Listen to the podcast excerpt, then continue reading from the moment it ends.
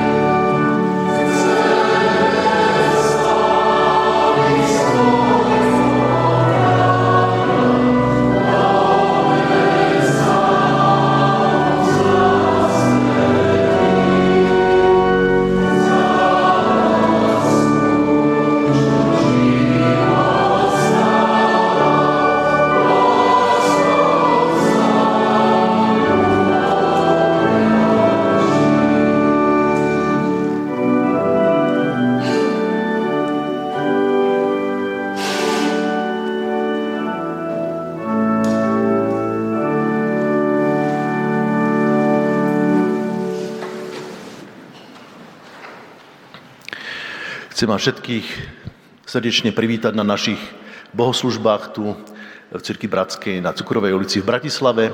Vítam všetkých vás, ktorí sem chodíte pravidelne, aj tých, ktorí ste medzi nás zavítali počas svojich ceste, ciest po krajine. A prosíme tých, ktorí sú tu hostia medzi nami, aby odnesli z nášho spoločenstva domov naše pozdravy. Vítame aj tých, ktorí nás pozerajú pri obrazovkách. E, Túto nedelu budeme pokračovať v tej voľnej sérii úvah, e, ktoré počas prázdnin e, medzi nami e, majú rôzni ľudia z nášho spoločenstva a je to snívanie o snoch. Dnes nás úvahou o tom, aký má Boh sny o nás, ľuďoch, bude prevádzať, sprevádzať svojou kázňou brat Jozef Ban.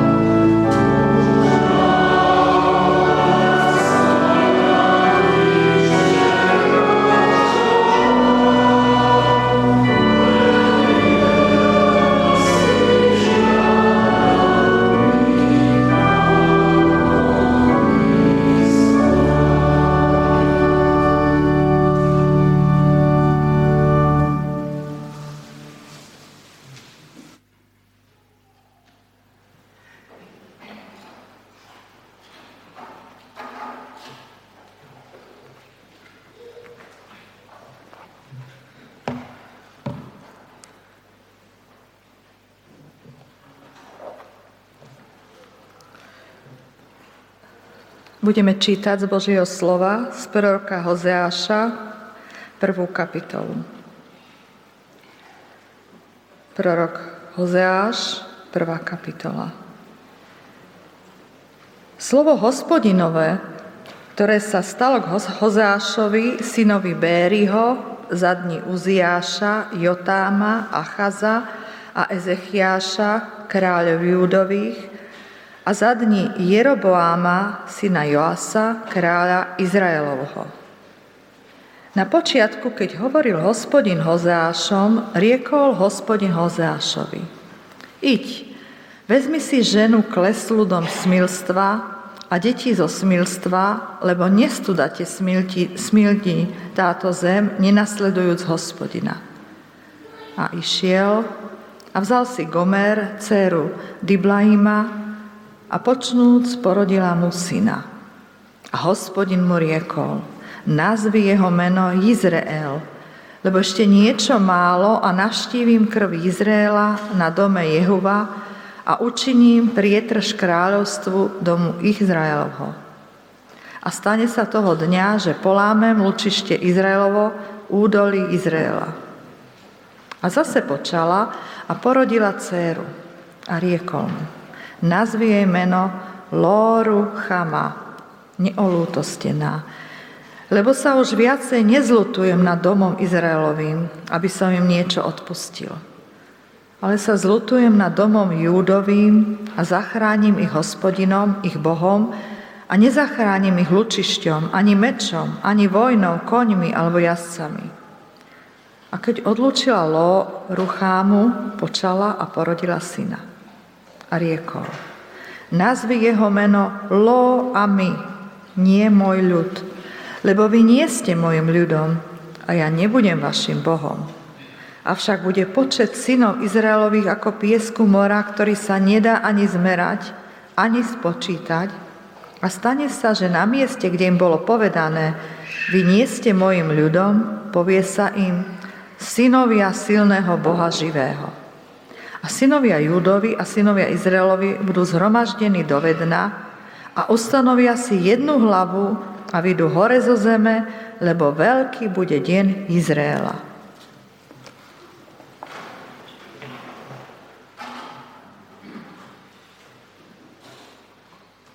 Prosím, aby ste postali k spoločnej modlitbe.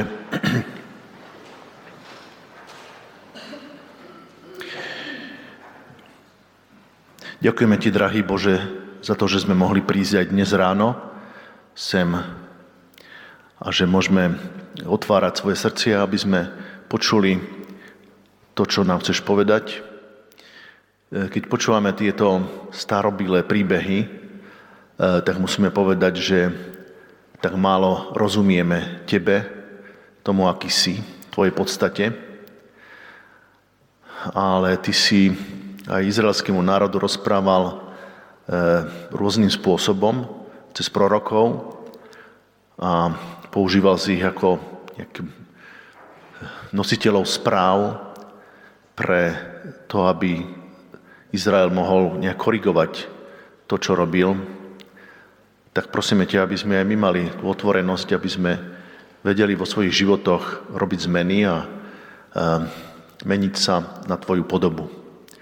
Prosíme ťa, aby si bol so všetkými, ktorí dnes nie sú tu, aby si ich ochraňoval na všetkých dovolenkách a cestách.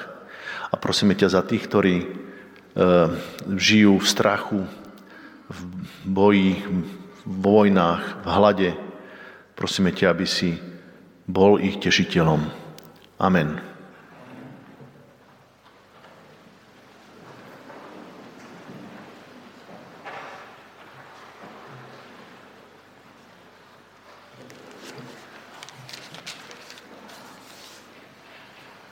Druhé Božie slovo čítame z Hozeaša 3. kapitolu. A hospodin mi riekol, Idešte a zamiluj si ženu milovanú od priateľa a cudzoložnú, ako miluje hospodin synov Izraelových, kým oni sa obracajú tvárou k iným bohom a milujú hroznové hrudy. A tak som si ju kúpil za 15 striebra a za pol druha chomera jačmenia. A povedal som jej – Seď mi za mnoho dní, nesmilni a nebuď nikomu ženou a taky budem i ja naproti tebe. Lebo za mnoho dní budú sedieť synovia Izraelovi bez kráľa a bez kniežaťa, bez obeti a bez modly, bez efoda a bez domácich bohov.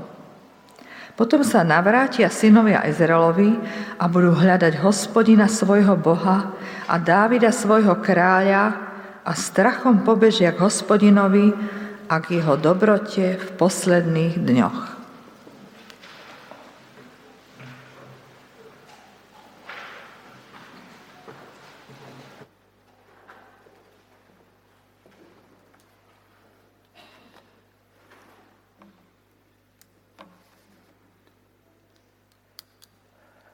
Prajem vám, bratia a sestry, požehnanú nedelu, aj keď ten text, ktorý sme čítali, nie je veľmi príjemný.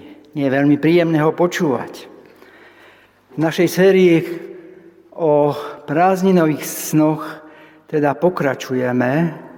A ja som sa chcel vás na úvod spýtať, ak by ste v ruke držali prútik, ktorý by mal moc okamžite splniť váš sen, Aký sen by to bol, ktorý by ste chceli, aby sa naplnil? Ruku na srdce. Uvedomujeme si ale, že oproti našim snom sú tu aj Božie sny o nás. Toho, ktorý nás stvoril. Myšlienky, ktoré On má o nás. Myšlienky o našom šťastí, skvelej realite a tie sú v kontexte toho, že sme stvorení pre vzťah a pozvaní žiť vo vzťahoch. Tu je tá dilema nášho života. Nevieme žiť bez vzťahu, ale ťažko sa nám žije aj vo vzťahoch. Nie je tajomstvom, že najviac zranení si uštedrujú tí najbližší. Poznáme tie situácie, keď nám niekto blízky ublíži, ako ťažko to prežívame a nevieme odpustiť. Vieme však pochopiť my tých, ktorým sme my ublížili, zranili ich prežívanie a bolesti? A podobne je to aj vo vzťahu s Bohom. Aj tu zažívame chvíle rozčarovania, keď nechápeme Božie konanie. A naopak, koľko bolesti zažíva sám Boh vo vzťahu s nami. A cez príbeh proroka Hozeáša so ženou Gomer nám Pán Boh ponúka nahliadnúť do svojho srdca – ako sa on cíti vo vzťahu s nami. Keď ho zrádzame. O tom je tento príbeh. O Božej láske a o ľudskej zrade. Zasaďme, zasaďme si tento príbeh do geograficko-časových súradníc. Historicky sme v období rokoch 753 až 715 pred našim letopočtom, teda 8. storočí pred Kristom. Pôvodné izraelské kráľovstvo je už rozdelené na severné a južné. A náš príbeh sa odohráva v severnej časti Izraela za vlády kráľa Jeroboáma II. Ekonomicky toto obdobie je obdobím ekonomického búmu. Izrael, aj tak sa toto kráľovstvo nazýva, je otvorené pre obchod s ostatným svetom. Predovšetkým s veľkými ríšami, Asýriou a Egyptom. Uzavretie spojenectva s Asýriou zabezpečilo Efraimu byť ekonomicky silným aj za cenu, že sa stáva vazalom Asýrie.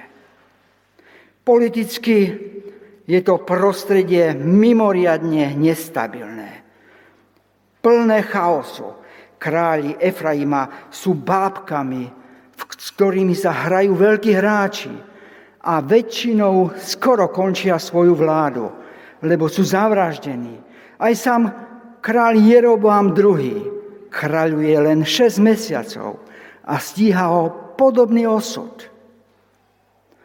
Kultúrne je Efraim prostredím otvoreným, pluralistickým a nasáva všetku tú skazenosť okolitého sveta, morálny úpadok. Naviac, nekriticky príjma aj celý panteón bohov okolitého sveta. A tak Efraim už ani nevie, kto je ich bohom. Jeho prosperita ho falošne utvrdzuje, že všetko je v poriadku s ich vzťahom s Bohom. Akoby prosperita rovná sa Božia priazeň.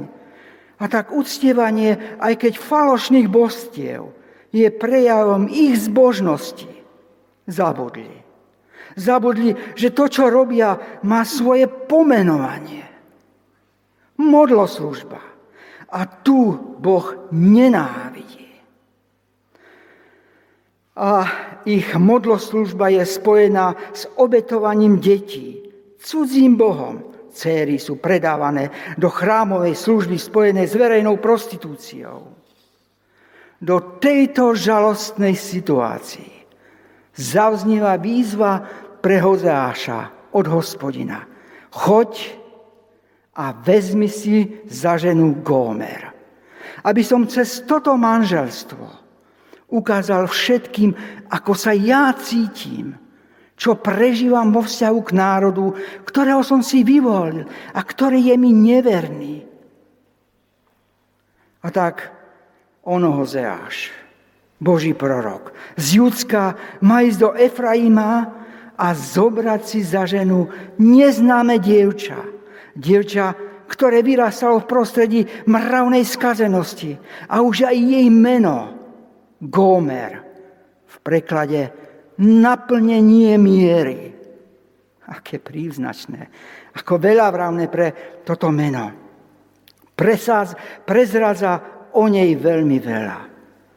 Asi prvá otázka, ktorá ho Ozeáša napadla, bola, Bože, naozaj toto chceš? Nehraš tu so mnou nejakú hru, ktorej ja teraz nerozumiem? Nie, Hozeáš, ako by odpovedal Boh. Ja sa nemýlim, lebo na tvojom manželstve z Gomer ukážem celému svetu, celému Izraelu, aké by mal byť a akým v skutočnosti je náš vzájomný vzťah. A tiež, aby si vedel, že keď vzťah sa stane nefunkčným, stále, stále je tu možnosť uzdravenia. No už to prvé, ten text nám hovorí, že náš vzťah s Bohom je ako manželstvo. Prvá kapitola, prvý a druhý verš. Takto začína. Choď a zober si za ženu tak ako ty, Hozeáš, budeš ženatý, tak aj ja som ženatý s mojim národom. Bratia a sestry, nemôžeme porozumieť nášmu vzťahu k Bohu, keď ho vnímame len ako napríklad vzťah kráľa k svojmu národu. Pastiera k svojim ovečkám. Či vzťahu otca a dieťaťa. Všetky tieto biblické obrazy popisujú vzťah Boha k jeho národu. No všetky sú nedostatočné, neúplné. Nejdú dostatočne hlboko v tom, čo Boh vo vzťahu s nami chce zažívať.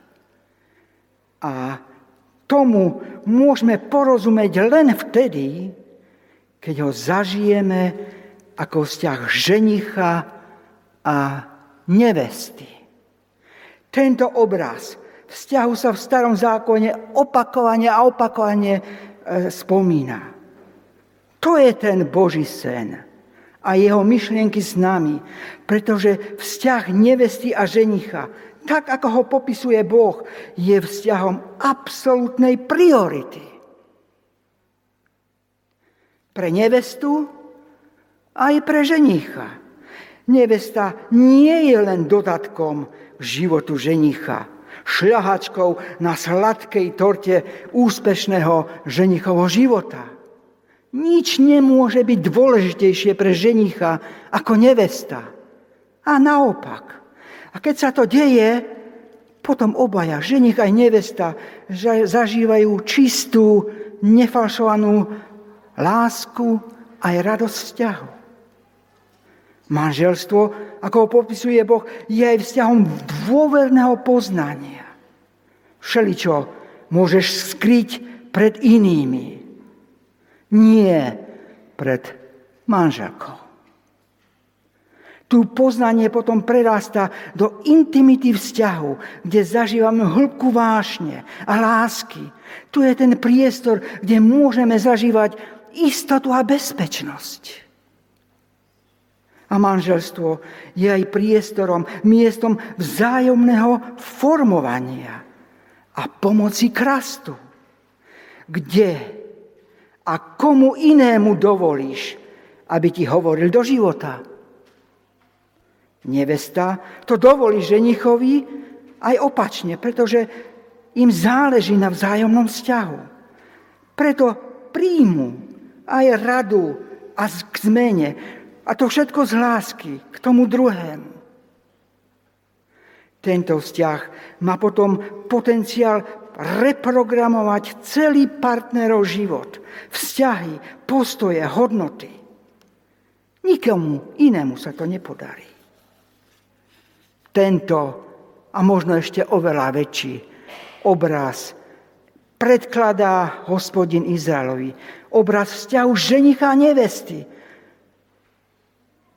Predkladá ho pred Ozeáša a Gomer a svoj národ. To všetko, po čom bytostne tužíš. To všetko ti ponúkam cez vzťah so mnou. Tu je ten tvoj sen, ktorý snívaš. A ten sen, ten sen môže byť realitou. Hovorí Boh.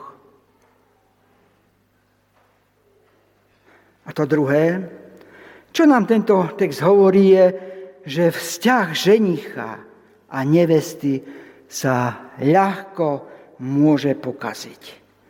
A to sa udialo aj v našom prípade, príbehu.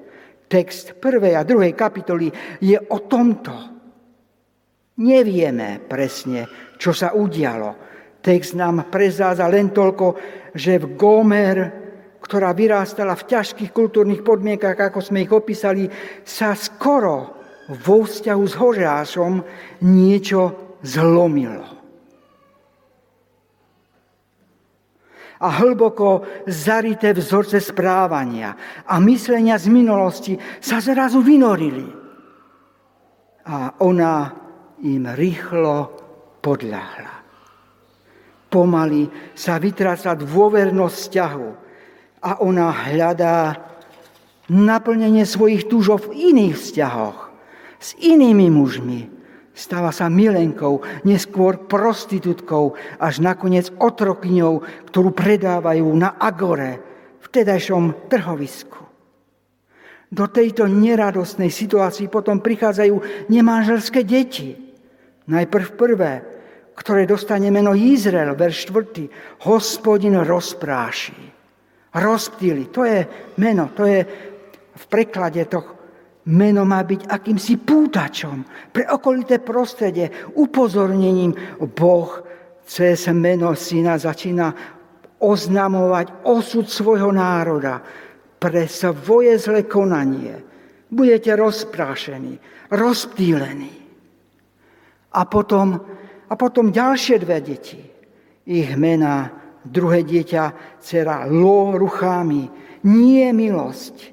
A tretie, syn Loami, nie môj. A my, my cez mena týchto detí počujeme Boží plač. Jeho srdce puká, ako by im povedal, zriekli ste sa ma. Už nie som váš Boh. Už u mňa nenachádzate to, čo predtým dôveru, lásku a milosť.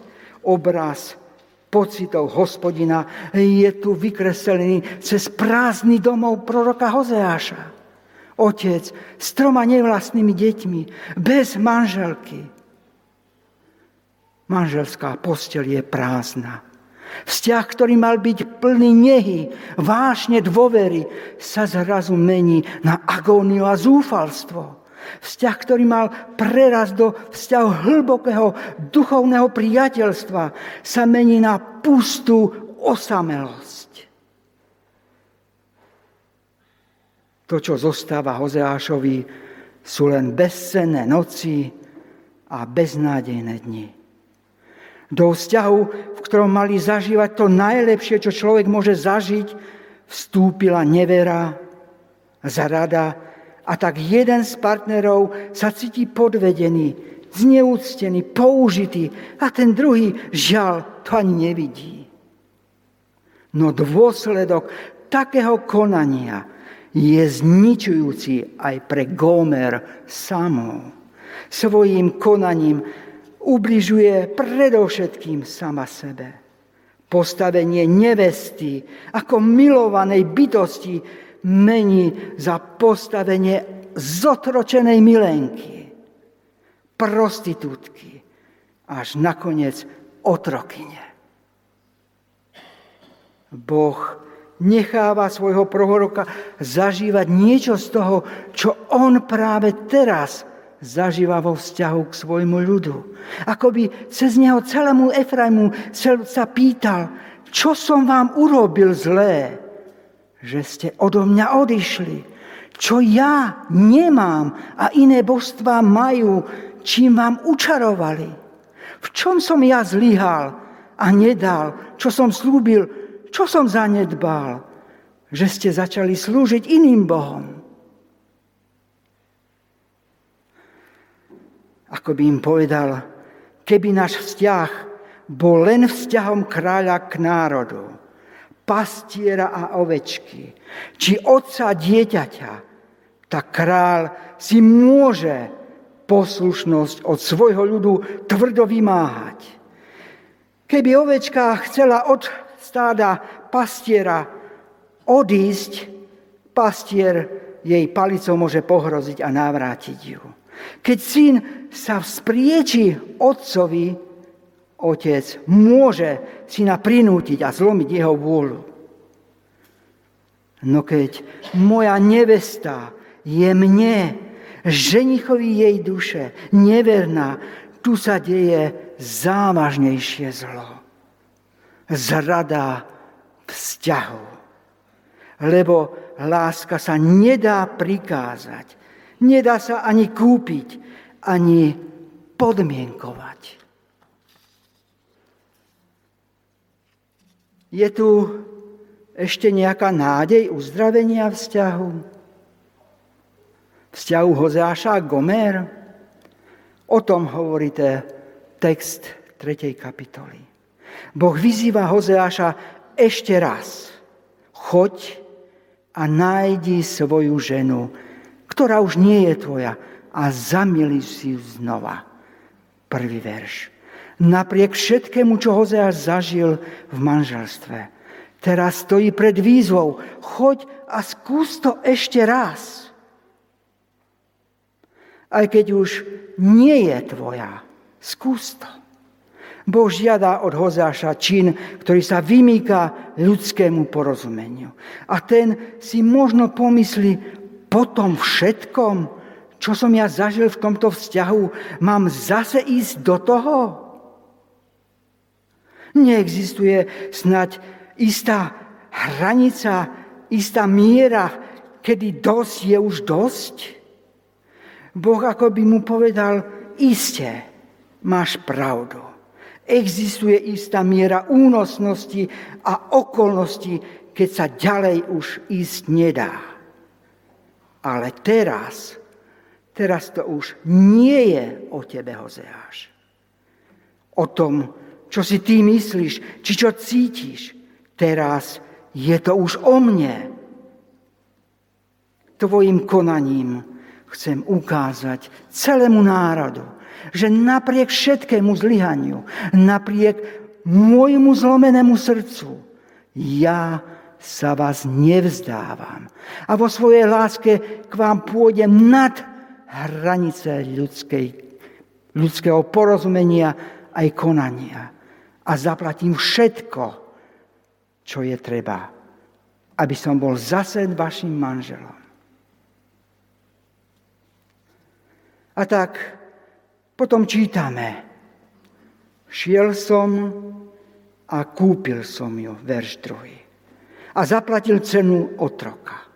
Kde išiel náš prorok, bratia a sestry? Na verejné trhovisko. Na verejnom trhovisku tam ju našiel špinavú, otrhaných šatách, sporo oblečenú. Vieme si predstaviť tú situáciu, prorok Boží na aukcii a jeho žena ako predmet aukcie. Vieme si to domyslieť? Prorok zlomený a ponežený na verejnom mieste, kde oči všetkých aktérov sa priamo upriamujú na neho. Aké poníženie a pokorenie musel zažiť prorok Hozeáš akú cenu kultúrnu, sociálnu a emocionálnu musel priniesť, aby šiel a kúpil Gomer. Kto iný ako milujúci to môže urobiť. A cena vykúpenia bola veľká.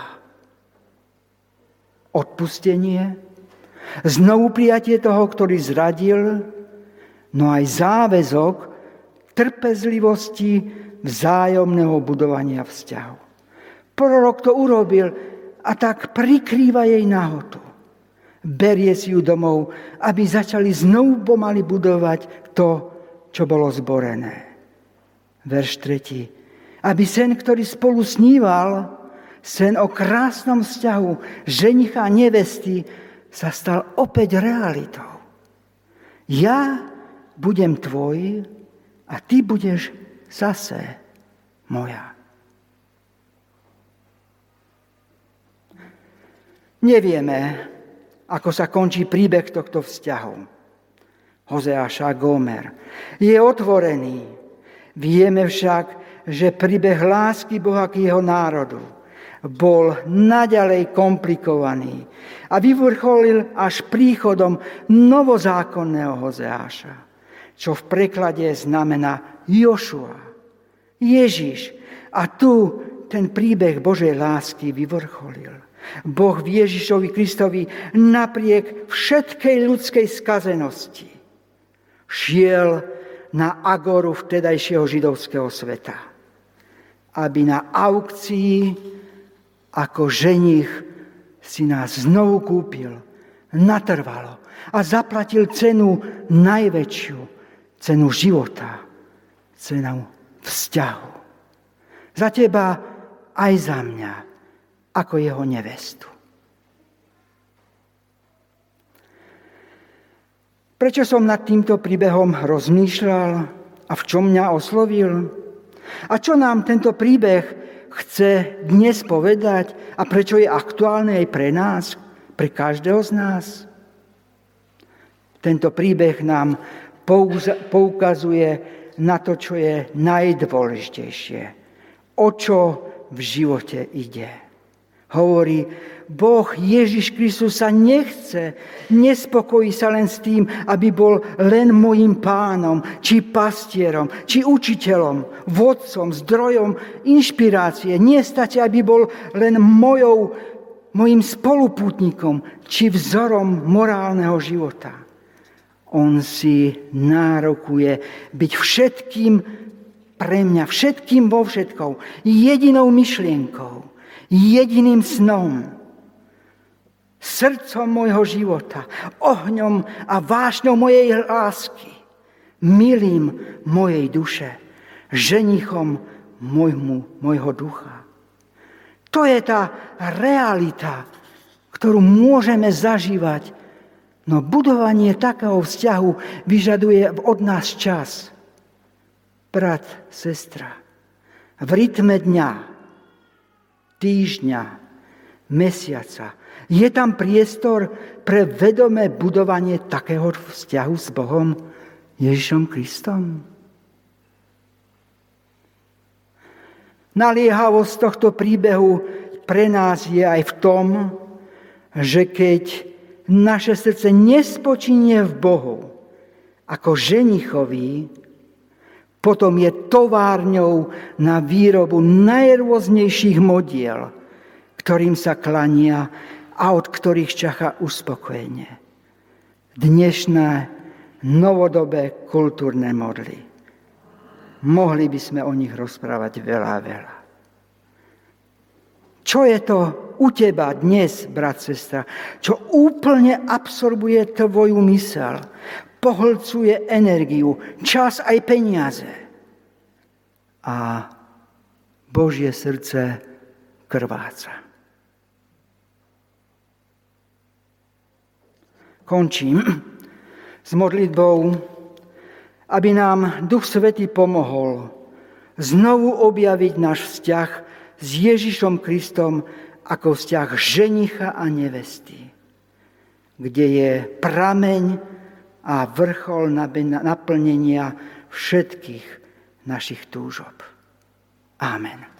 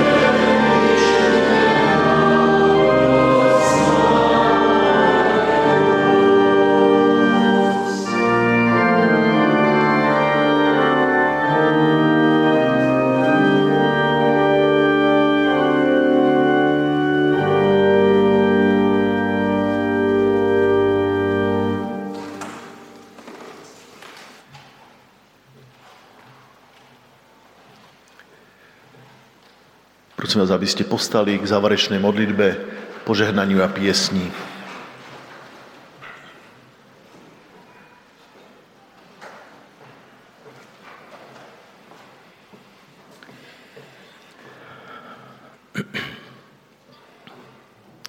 Svetý náš Bože, chcem Ti vrúcne poďakovať za to, že aj toto nedelné ráno si pred nás postavil tú základnú, tú kritickú otázku našich životov.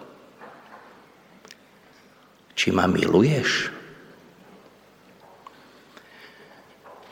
Nie, či ma máš rád, nie, či na mňa občas myslíš, nie, či Počítaš so mnou ako so zadnými dvierkami o svojom živote. Ale či ma naozaj miluješ? Vyznávam Bože,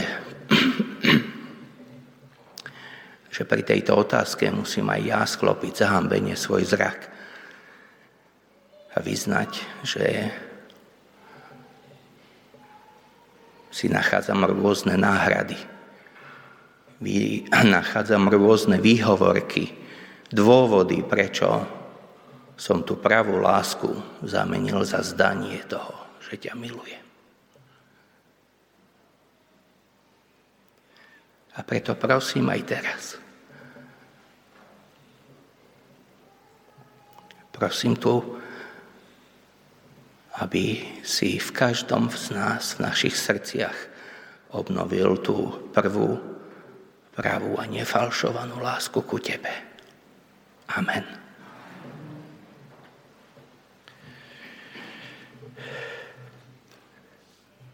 Teraz vidíme len akoby v zrkadle v záhade, ale potom z tváre do tváre. Teraz poznávam šťastí, ale potom budem spoznávať tak, ako som bol poznaný ja Bohom. Teraz teda zostáva viera, nádeja, láska, títo tri – ale najväčšia z nich je láska. Nech nás teda požehná Boh lásky, ktorý nás pozná dokonalo.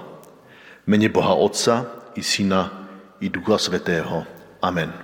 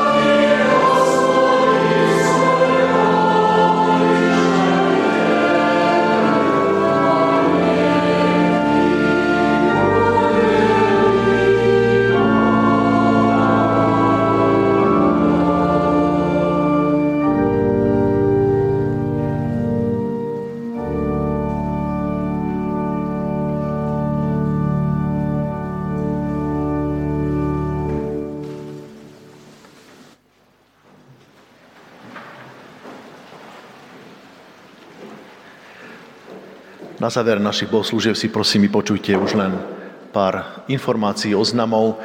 E, počas tohto prebehne e, medzi nami pravidelná finančná zbierka, za ktorú teda ochotným darcom ďakujeme. E, z vašich darov financujeme väčšinu vecí, ktoré sa dejú medzi nami. Ďakujeme za vašu štedrosť. Eh, počas prázdnin prebiehajú eh, bohoslužby v takom bežnom rytme, teda o 10. každú nedelu, pozývame vás aj na budúce, eh, na už budú posledné prázdninové, myslím, alebo predposledné prázdninové. Ostatné pravidelné aktivity v lete nie sú, teda počas týždňa. A vrátime sa k ním až po ukončení prázdnin. Spravím vám teda ešte príjemnú nedelu.